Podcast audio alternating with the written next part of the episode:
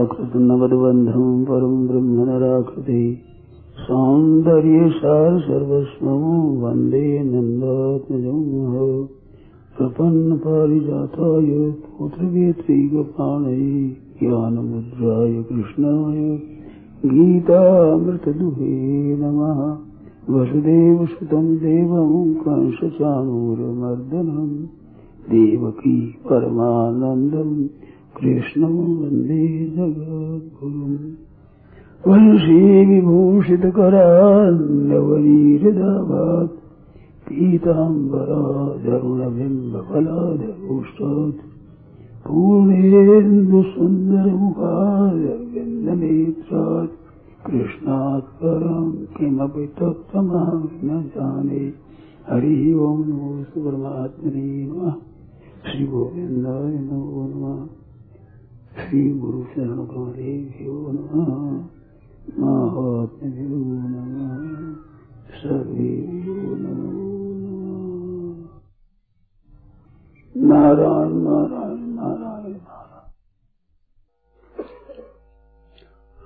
साधना के पृष्ठ तीन पर पहली पंक्ति में लिखा है कि प्रकृति का कार्य होने से मन बुद्धि भी दोषी और अनित्य है।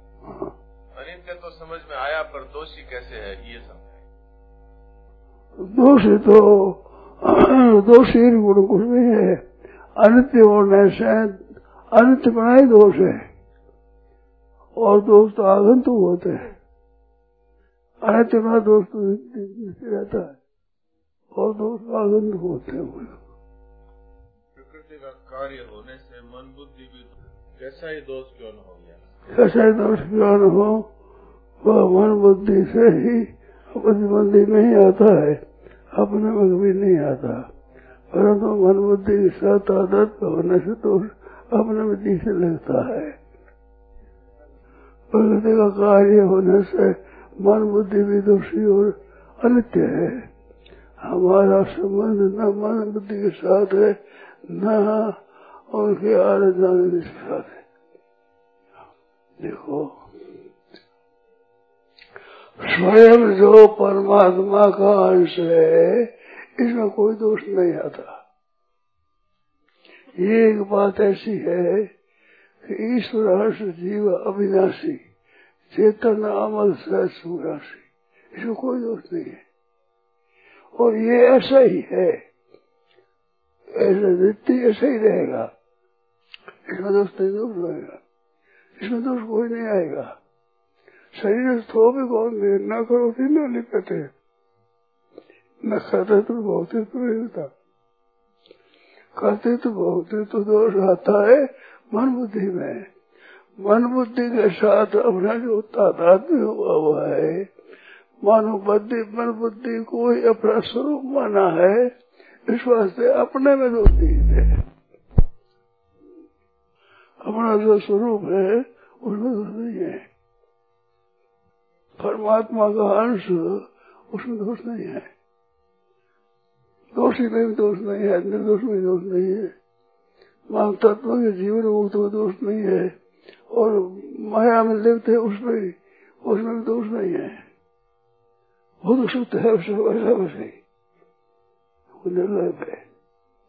उसमें तादाद में या बुद्धि के साथ में और तादाद मन बुद्धि के दोष रहने से अपने में दोष दिखता है इसमें शंका क्या है? शंका ये है कि प्रकृति का कार्य होने से मन बुद्धि भी दोषी और अनित्य है। हाँ, इस वाक्य में हाँ, अनित्य तो समझ में आ गया हाँ। पर दोषी कैसे है मन बुद्धि और अनित्य रूप दोष तो है ही। अनित्य रूप तो दोष है ही। वह दोष तो आता है, जब आता है। काम है, क्रोध है, लोभ है, मोह है मद है, मत्सर है ईश है, द्वेष है, ये। ये आते हैं उनमें। और अनित्य बड़ा दोष तो है ही। अनित्य भी बड़ा दोष है।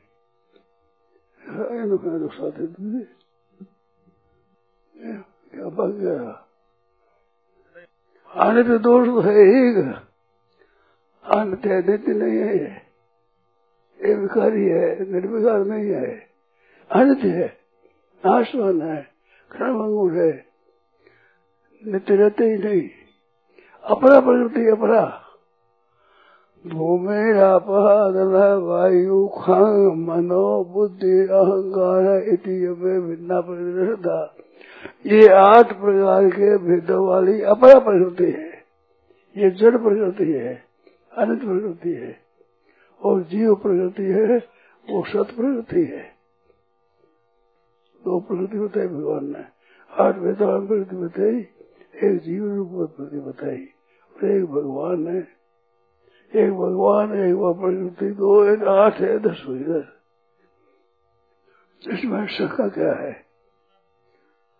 अनित दोष दोष है ही रहते हैं। हरदम नहीं रहते। आते रहते दोष अभी आप देखो, अपने में क्या दोष है?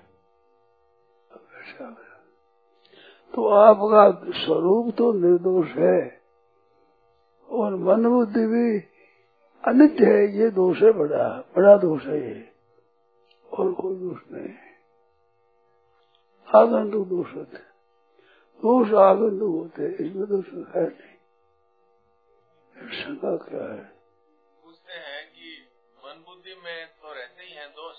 हाँ। तो इस हिसाब से मन बुद्धि तो दोषी हुए। न मन बुद्धि दोष रहते नहीं है। आते हैं। मन बुद्धि दोष रहते नहीं भाग गया भाग गया दोष है मन बुद्धि अभी विचार हो भाई अभी क्या दोष है। इसमें दोष आते रहते हैं। आने अपना दोष है तो है ही वो दोष है ही। दूसरे दोष भी आते रहते हैं। असत संग से नाशवान के संग से आता है। आसक्ति होती है, कामना होती है, चाहना होती है, तब दोष आती है। कामना कोई न हो तो दोष रहता ही नहीं। आप कामना कोई न हो तो दोष नहीं कामना आप अपनी में मान देते हैं, अपने में। तब आते हैं। आनंद है। स्वरूप आगंत नहीं है। कहते हैं कि राग द्वेष तो अहम में ही रहते हैं। हाँ तो आम है। तो अहम तो दोषी हम नाशवान है। मनो बुद्धि अहंकार अपना प्रकृति हुई है। ये जड़ है। नाशवान है। नाशवान दोष आते रहेंगे तब तक तो दोष रहेंगे नहीं? प्रकृति दोष रहे, अनित्य रहेंगे तो बहुत सत्य है पर दूर दोष रहेंगे ये नहीं है। दूसरे दोष रह गए, नहीं है। देखो साधारण रीति दोष ज़्यादा रहते हैं। साधक में दोष कम रहते हैं। जो साधन करता है, उसमें दोष कम रहते हैं। और सिद्ध पुरुष हो जाता है, उसमें दोष नहीं रहते। सब निर्दोष हो जाते हैं मन बुद्धि रहते हैं। सिद्ध पुरुष मन बुद्धि रहेगा ही नहीं। सिद्ध पुरुष रहे मन बुद्धि तो रहेंगे वो निर्दोष रहेंगे नहीं है उनके मन बुद्धि में तो दोष आते ही नहीं होंगे। ना। दोष और राग है तब होता है। मन और समय राग है ना कामना है। उसे दोष पैदा होते हैं।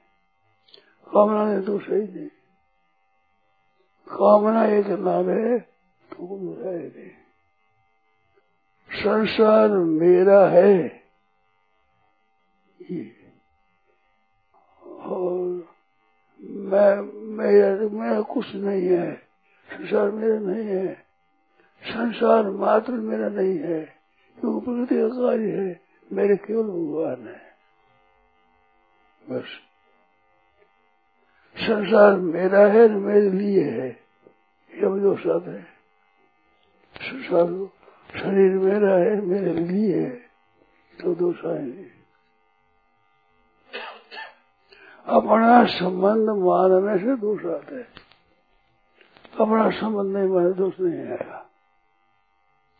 ये बात ध्यान में आई कि आप इस पुस्तक को शुरू से शुरू कर देवे और जिस जिस पृष्ठ पे प्रश्न आते हैं, उसमें पहले से मैं चिन्ह लगा के रख लेता हूँ। जब वो पृष्ठ आएगा, तब उस प्रश्न का उत्तर दे दिया जाए। जिससे कि पुस्तक शुरू हो जाए। और जो जो प्रश्न आते हैं, वो किताब में लिखता चला जाता हूँ। जिस प्रश्न पे वो प्रश्न आएगा, उस प्रश्न पे आपसे प्रश्न कर ताकि किताब चले। कल ये सूचना दी थी कि कल अपने पुस्तक पढ़ेंगे तो सुनो, श्री हरि निर्दोषता का अनुभव। देखो, विशेषता वरना विशेषता। अपने विशेषता क्या है? शास्त्र में आता है कि दोष अध्यारोपाध्याभ्याम क्या? निष्प्रपंचम प्रपंच तो अध्यारोप करो फिर अपवाद करो। तो अपवाद दोष होने, पहले अध्यारोप ही मत करो। ये विशेषता ही। अध्यारोप ही मत करो। अध्यारोप में तो शुद्ध है ही।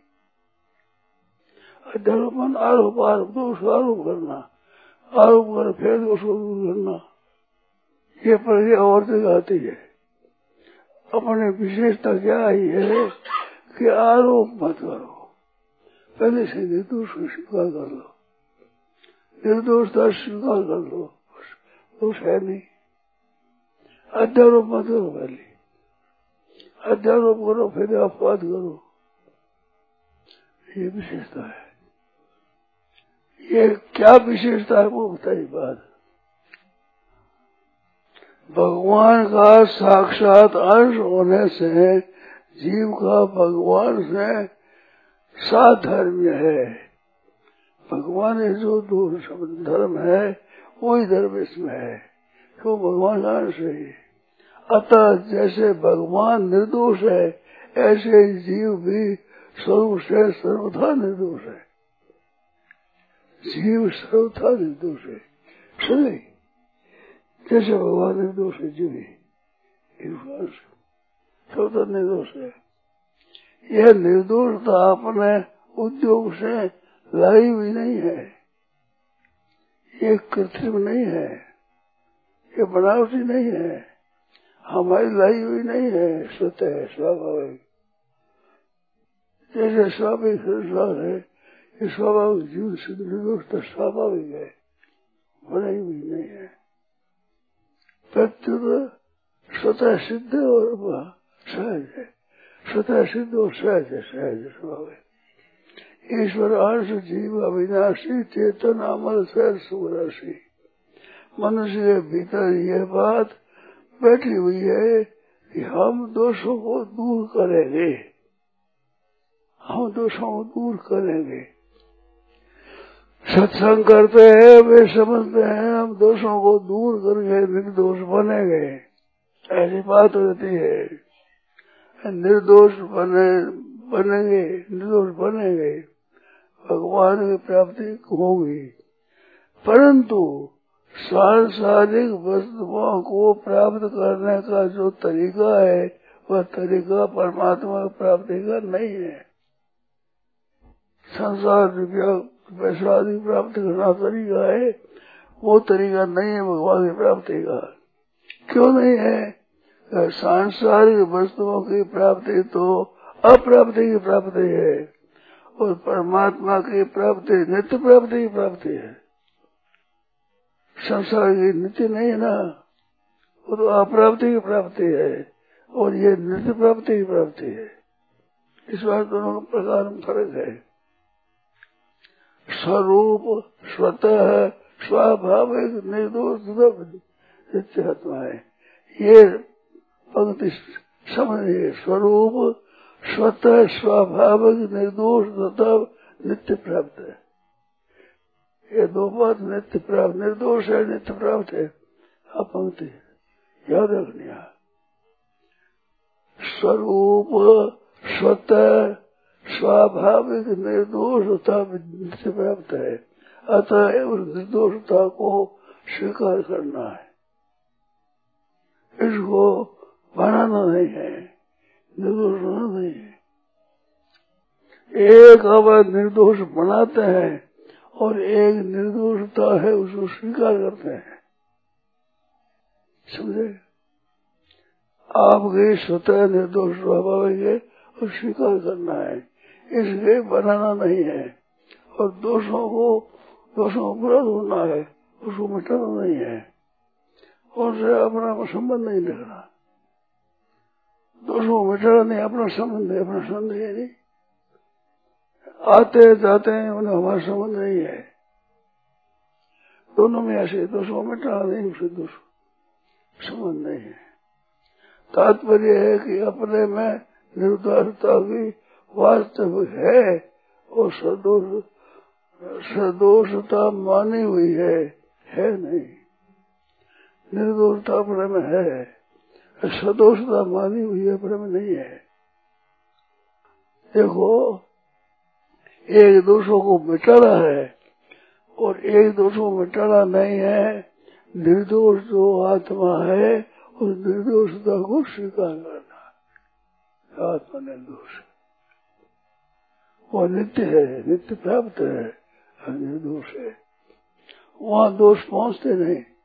दोष पहुँचते हैं मन बुद्धि तक। दोषों की अपनी स्थिति कहाँ तक है, मन बुद्धि तक है। आत्मा में दोष पहुँचते नहीं।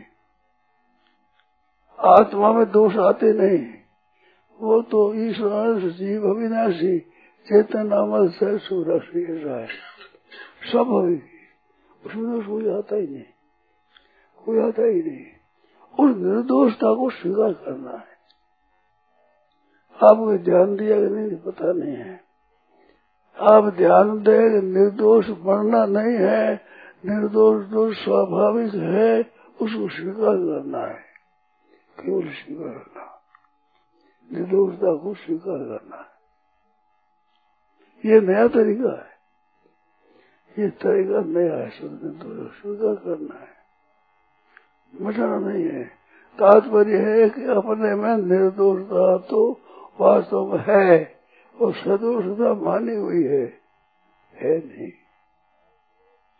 आपके स्वरूप में निर्दोषता स्वाभाविक है। आपने मान लिया मेरे में दोष है। ये मान लिया है, वहाँ मानना नहीं है। अपने दोष नहीं मानना है। दोष है नहीं। अतः इस मान्यता का त्याग करना है, अगर दोषों को अपने में स्वीकार करे स्वीकार करना है। निर्दोष स्वीकार नहीं करेंगे, अगर दोषों को अपने में स्वीकार करके फिर उनको दूर करने का प्रयत्न करेंगे तो वे दोष नहीं होंगे, वे दूर नहीं होंगे प्रत्युत और दृढ़ हो जाएँगे। दोषों को स्वीकार करते करने से दोष अपने में दृढ़ हो जाएँगे। देखो, एक बात बताओ ध्यान दो। दोष हमारे में है, ऐसा मान करके दोषों को दूर करेंगे तो दोष दृढ़ हो जाएँगे। कैसे कि दोषों दोषों को दूर करेंगे तो दूर करेंगे तो दोषों को स्थायी माना है ना दोषों को स्थायी माना है तब दूर करेंगे तो दूर करेंगे दृढ़ होंगे वे दूर तो दोष है तब दूर करेंगे तो दोषों है पड़ा सिद्ध होता है तो दृढ़ हो जाएँगे दोष क्योंकि दूर करते हैं, दोष दोष है, वो दोष दूर करते हैं। तो दोष दूर नहीं होंगे दृढ़ हो जाएँगे। एक ख्याल में याद नहीं ख्याल होना चाहिए। दोष है तो दूर करेंगे हम मृत्यु तो दूर हो जाएँगे। कारण की दोषों को अपने में मान कर उनको सत्ता देंगे, तभी तो उनको निर्दोष जो करेंगे। दोषों को मान कर दूर करेंगे तो दोष दृढ़ होंगे कि नहीं? ये बात समझिए सही। मान कर दोषों दूर करेंगे तो दोष दृढ़ हो जाएँगे। दोष है नहीं तो निर्दोषता स्वतः हो जाएगी। ये तरीका है तरीका है। क्या समझ आया ना? हम कैसे करें है जी? ठीक है? ना दोषों को मान कर तभी तो उन दूर करने का उद्योग करते हैं। दूर करने का उद्योग करने पर दोष दृढ़ होते हैं। क्योंकि अगर दोष नहीं है तो मान दूर क्या करेंगे? दूर करे तो दोष सिद्ध होते है। अरे, वास्तव में दोष है नहीं। तो निर्दोषता को स्वीकार करना बढ़िया चीज़ है। निर्दोष बनने की अपेक्षा। हम निर्दोषी बनाए दोषों को दूर करें, इसलिए हमेशा दोष है नहीं, है ही नहीं। दोष सब आते प्रकृति में। और प्रकृति से अतीत है स्वरूप। जीव, परमात्मा परमात्मा का अंश है। परमात्मा का अंश हो, उसमें दोष नहीं है। उसमें दोष मानेंगे दूर करेंगे तो दूर करेंगे तो दृढ़ होंगे, क्योंकि आपने मान लिया दोषों को। दोष है, तभी दूर कर दे दूर करने का उद्योग करने का अर्थ ये होता है कि दोष है। ये बात हो रही है। क्या पता लगे? आप बोले तो पता लगे जाए नहीं तो ये तो हम यही मानेगा, आप समझ गए। आप समझ गए, यही हम स्वीकार करेंगे। किसी को दिशा तो बोलो। दूसरे मन बुद्धि को निर्दोष कैसे करे? प्रयास तो करना नहीं है। क्या तो करना करना। मिटाना है नहीं क्योंकि वो पहले से है ही नहीं। में नहीं है। देखो मन बुद्धि और चीज़ है आप और चीज़ है। मन बुद्धि और चीज़ है आप और चीज़ हो। मन बुद्धि अपरा प्रकृति है आप परा प्रकृति हो। आप में मन बुद्धि फ़र्क है। मन बुद्धि और चीज़ है। और आप में दोष नहीं है, और बुद्धि में दोष आते हैं। तो बुद्धि में दोष आते हैं, आप आप तक पहुँचते ही नहीं। आप परमात्मा के अंश है। परमात्मा के अंश में दोष नहीं आते।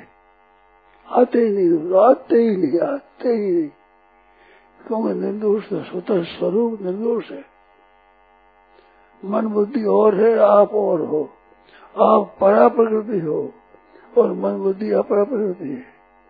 मन बुद्धि अहंकार।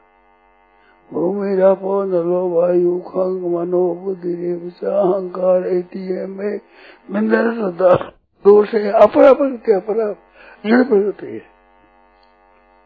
तो मन बुद्धि में आते हैं, आप में नहीं आते। आप परमात्मा के अंश हो। मन बुद्धि अपरा प्रकृति है। अपरा प्रकृति के साथ दोषों की एकता है। आपके साथ दोषों की एकता नहीं है। इस बात आप में दोष नहीं आते। अब ये दो हुए।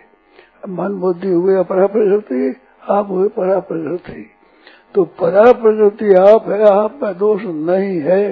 इसको स्वीकार कर दिया हमारे दोष नहीं है। आते तो प्रकृति आते अब मन बुद्ध में आते हैं। और मन बुद्धि के साथ आपने एकता मान ली। एकता मान ली इस वास्ते दोष आप में आते हैं ऐसा दिखता है।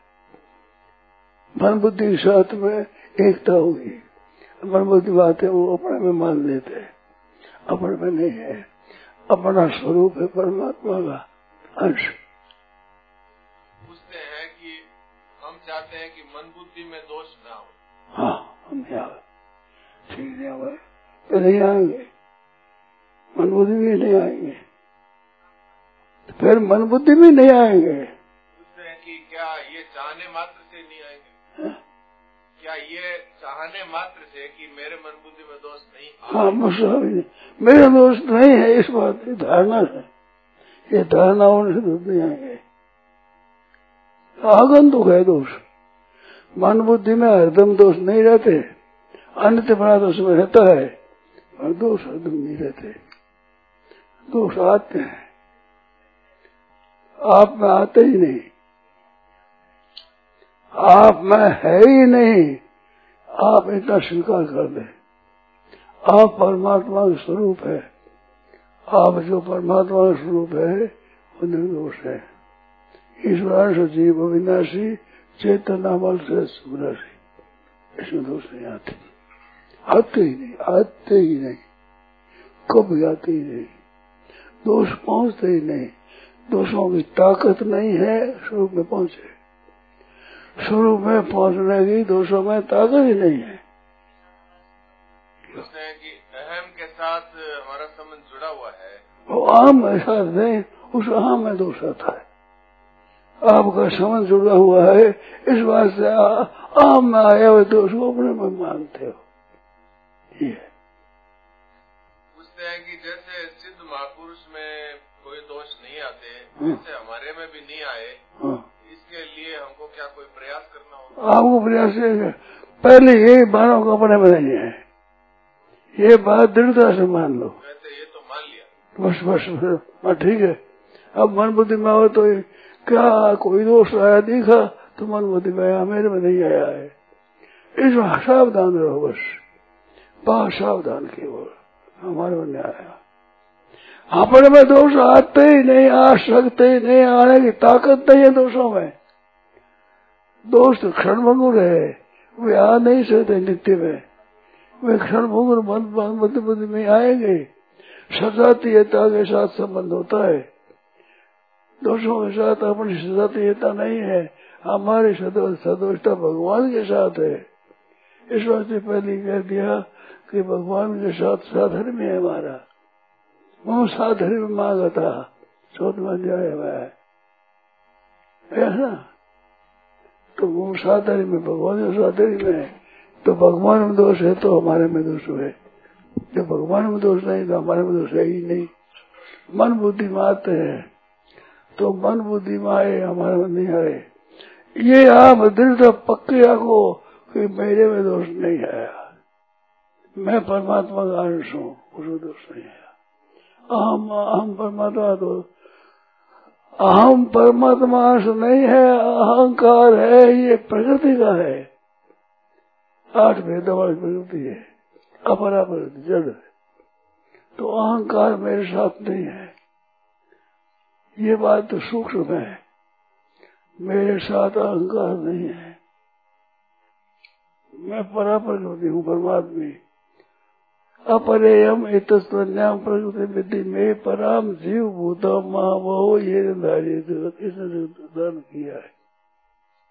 और परा प्रकृति मन बुद्धि में दोष क्यों आते मन बुद्धि में दोष आते हैं वास्ते कि मन बुद्धि को आपने अपना मान लिया। अपना मान करके संसार की इच्छा करी, कामना करी, इस वास्ते आते हैं। मन बुद्धि के साथ में तादात्म करके और भोगों की और संग्रह की इच्छा करी। तो भोग और संग्रह, दो इच्छा करी, वो इच्छा करने से दोष आते ये अहंकार साथ में एक हुआ। दोष आया अहंकार में। क्योंकि आपने इच्छा करी, वो इच्छा करने में आप साथ हो गए। मेरे में दोष है ही नहीं, आएगा ही नहीं। तो नहीं आएँगे। अहंकार में नहीं आएँगे। अहंकार में आएँगे नहीं। आप अपने में निर्दोषता को स्वीकार करोगे। निर्दोषता को स्वीकार करने के लिए ही ये उद्योग है। ये आपको आज सुनाने की बात है। इस पुस्तक का तात्पर्य यही है कि आपके निर्दोष पढ़े को आप दृढ़ता से मान ले भीतर आप में दोष नहीं है। आप तक दोष पहुँचते नहीं है। आप गए अहंकार है, उसमें है। मन में बुद्धि नहीं होता है। भूमि आप वायु, खंग, मनो मनो बुद्धि अहंकार मन बुद्धि अहंकार ये ये ठीक है साथ में तादाद में गया मैं हूँ अहंकार के साथ एक हो गए एक अहंकार है अपरा प्रकृति आप हो परा प्रकृति आप देखो चित्र चित्र बताओ नहीं तो इतनी बात हुई है। आप है ईश्वर के साथ और मान लिया अहंकार के साथ। आप है ईश्वर के साथ और मान लिया अहंकार के साथ। अहंकार के साथ माना तो अहंकार माया दोष उस दोष को अपने मान लिया। निर्दोष भगवान है, भगवान को मान नहीं आएगा। तीन हुए ना, एक एक अहंकार हुआ। अहंकार प्रकृति का है। उस अहंकार को अपना मान लिया दोष आएगा अपना न मना, अपने भगवान है नहीं आएगा भगवान है साथी बाप तो परा प्रकृति हो। भगवान के साथ नहीं हो तो परा प्रकृति नहीं हो। आप अपना में हो अपना साथ हो गया। अपना में साथ होने दोष आ गया ठीक है ना? आगे जन्म यह प्रत्येक साधक का अनुभव है कि साधक साधन करने से पहले दोष जितने वेग से प्राप्त आता था। तीन बात अभी तीन बात। साधन करने, साधक जितने साधन करने वाले हैं, उनमें तीन बात आती है। दोष हरेक दोष था, वो जितने वेग से आता था, उतने वेग से नहीं आता, एक बात। जितने वेग से पहले आता था, उतने वेग से अब नहीं आता। ये साधक मात्र का अनुभव है। साधक मात्र का अनुभव है। एक बात। और जितनी देर ठहरता था, उतनी देर ठहरता नहीं। दो बात। और जितने जल्दी जल्दी आता था, उतना जल्दी नहीं आता, देरी से आता है। ये तीन बात है। ये सबका अनुभव है। जितने साधक है, जो साधन करते हैं, तीनों का अनुभव है। ये सबका अनुभव है। क्रोध जितना जल्दी आता था उतना जल्दी नहीं आएगा, और ज़ोर से आता था उतना ज़ोर से नहीं आएगा, और ज़्यादा देर ठहरता था, और ज़्यादा देर नहीं ठहरेगा इतना फ़र्क आप पड़ता है। और आप में फ़र्क पड़ता ही नहीं। आप है जैसे जी रहते हैं तो आप में दोष नहीं है। ये दोष आते हैं, तीन तरह तीन तय हुआ। ये तीन आप में कुछ फ़र्क नहीं पड़ता। आप तो देखते रहते हो, जानने वाले हो। आप में कोई यही फ़र्क पड़ा ही नहीं। फ़र्क दोषों में पड़ा तो दोष अलग है आप अलग हो इसे सिद्ध होता ही है आप अलग हो दोष अलग है ये बात है। ऐसा फ़र्क अपने में देख करके साधक का उत्साह उत्पन्न होता है। पहले जितने आते नहीं आते। जल्दी आते जल्दी आते, ये फ़र्क उत्साह होना चाहिए। अपने में ऐसा फ़र्क देखने में, अपने में फ़र्क नहीं है, आप में फ़र्क नहीं। दोषों में फ़र्क पड़ा। इसी बात में आप बात देखनी है कि दोषों में फ़र्क पड़ा, अपने में दोष फ़र्क पड़ नहीं पड़ा। तात्पर्य है कि दोषों में तो फ़र्क पड़ा। पर अपने में कोई फ़र्क नहीं पड़ा, अतः दोष अपने में अपने से गए। ये बात समझो एक। ये दोष और दोषों में फ़र्क पड़ा। आप में क्या फ़र्क पड़ा? आप में कोई फ़र्क नहीं पड़ा। आप जानने वाले वैसे वैसे ही वैसे ही है तो दोष आगंतुक है, दोषों फ़र्क पड़ा। वे आते मन बुद्धि में, आप में आने आते आप आप है ठीक है ना? समय। काम, क्रोध, लोभ, मोह, मद मत्सर आदि जितने भी दोष है, सब असत है और असत के संबंध से पैदा हुए है। असत संबंध से पैदा हुए है। जैसे नींद के संबंध से जागृति विस्मृति हो जाती है और समझ लगता है। ऐसे ही असत के संबंध से स्वतः सिद्ध दोषता की विस्मृति हो जाती है और दोष दिखने लगते हैं। असत के संबंध से सत्स्वरूप विस्तृत हो जा रही है और रमण में दोष दिखने लगते हैं। दोष स्वप्न सृष्टि के समान दिखते हैं तो पर वास्तव में इतने इनकी स्वतंत्र सत्ता नहीं है। तो ना ना भाव राष्ट्र विद्यते भाव असत भाव न विद्यते दोष है असत है इसकी सत्ता नहीं है स्वतंत्रता नहीं है और गुण की स्वतंत्रता है दोष आगंतुक है निर्दोष स्वरूप आगंतुक नहीं है। निर्दोष स्वरूप है, वो आगंतुक नहीं है। यह सबका अनुभव है। दोष आगंतुक सबका अनुभव है। दोषों को आने पर भी हम रहते हैं और दोषों के चले जाने पर भी हम रहते हैं। हम दोषी रहते हैं। दोष आए थे हम रहते हैं। दोष लगे थे हम रहते हैं। तो हम अलग है, हमारे दोष अलग है। दोष आते जाते हैं, पर हम आते जाते नहीं है। प्रत्युत जो के क्यों रहते हैं?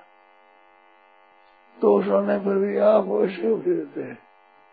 दोष जाने पर आप वैसे रहते हैं। तो आगंतुक हुए दोष, हरदम दोष नहीं थे ठीक है ना? हमें दोषों के आए जाने का भान होता है। ये सिद्ध है। इस बात को बोलना है। स्थायी रूप से निर्दोषता है। स्थायी रूप से। दोष के समय भी आप में दोष नहीं है। आगंतु हुए मन बुद्धि में। वे भगत में भी आप में दोष नहीं है। दोष समय भी निर्दोषता समय तो है ही नहीं। दोष आते के समय भी आप में दोष नहीं है। दोष आया मन बुद्धि में। उनके साथ अपने एकता मान ली इस बात अपने मान ली है ये आगंतुक हुए। यह सबका अनुभव है कि दोषों के आने पर भी हम रहते हैं। दोषों के चले जाने पर भी हम रहते हैं। दोष आते जाते हैं, पर हम आते जाते नहीं है। बात है ना? आप रहते हैं। पर तू जो के क्यों रहते हैं। हमें दोषों के स्थायी रूप से दोष होती है। ठीक देखते हैं पोते देखते नहीं देखते नहीं देखते अपने में स्थायी रूप से निर्दोषित होती है। कारण की निर्दोष हुए बिना दोषों का भान नहीं होता। दोषों का ज्ञान होता है तो आप निर्दोष हो। हम निर्दोष है, तभी दोषों का भान होता है। आप निर्दोष हो, तभी दोष नहीं थे। आप निर्दोष नहीं दिखते और जिसका भान होता है वह अपने से दूर होता है। कैसा ही दोष कौन हो, वह मन बुद्धि में आता है। वो अपने में कभी नहीं आता। परंतु मन बुद्धि के साथ तादाद में होने से दोष अपने में दिखने लगता है। मन बुद्धि के साथ एकता मान लेने से अपने में दिखने लगता है। ये बात समझ में आ गई नहीं है? मानो मन बुद्धि में आए दोष, वो अपने में दिखता है। क्यों? कि मन बुद्धि के साथ आप एक हो जाते हैं। अहंकार के साथ एक हो जाते हैं। नहीं प्रकृति का कार्य होने से मन बुद्धि भी दोषी और अनित्य है। मन बुद्धि है, ये बुद्धि भी दोषी और अनित्य है। हमारा संबंध मन बुद्धि के साथ है और न उनके आने हो जाने वाला हो। जाते मन बुद्धि के साथ भी मन संबंध नहीं है और दोष आत्म से उन शब्द में है। ये पंक्ति इस पर विचार करते थे। यही प्रश्न हाँ इस पर क्या क्या प्रश्न है? इस पर प्रश्न ये था कि मन बुद्धि भी दोषी है हम्म। ये बात समझ में नहीं आई। दोष आने जानते और दोष नहीं है। दोष के समय दोषी है। दोष के समय दोषी है। स्वयं दोष नहीं है। दोष के समय दोषी है। नहीं है। क्या? तो ये अपरा प्रकृति जैसे मन बुद्धि तो अपरा प्रकृति अपरा है। प्रकृति इसमें तो दोष ये तो दोष स्वरूप ही। है दोष है अनित्य बनाया है नाशवान है क्षण भंगुर है अनित्य है। ये दोष तो है ही। दूसरे दोष के समय ये दोष है। ये तो ही प्रवृत्ति है। आप में दोष नहीं है। समझ प्रश्न किए जिसने सुनाया जिनका जिसका प्रश्न है वो ध्यान में दिया गया मेरा दोष आया उस समय में दोष है मन बुद्धि। मन में आप में नहीं आया। ठीक समझ में आया नहीं। नहीं आते बोलो। आगे बोलो ठीक। नहीं बोलते तब आ गया ये बात। ठीक नारायण नारायण नारायण नारायण नारायण। राम श्रद्धे स्वामी श्री राम सुखदास जी महाराज। पौष शुक्ल दशमी विक्रम दो हज़ार अठावन, चौबीस जनवरी दो हज़ार दो, साय लगभग तीन बजे गीता सर्वाश्रम राम।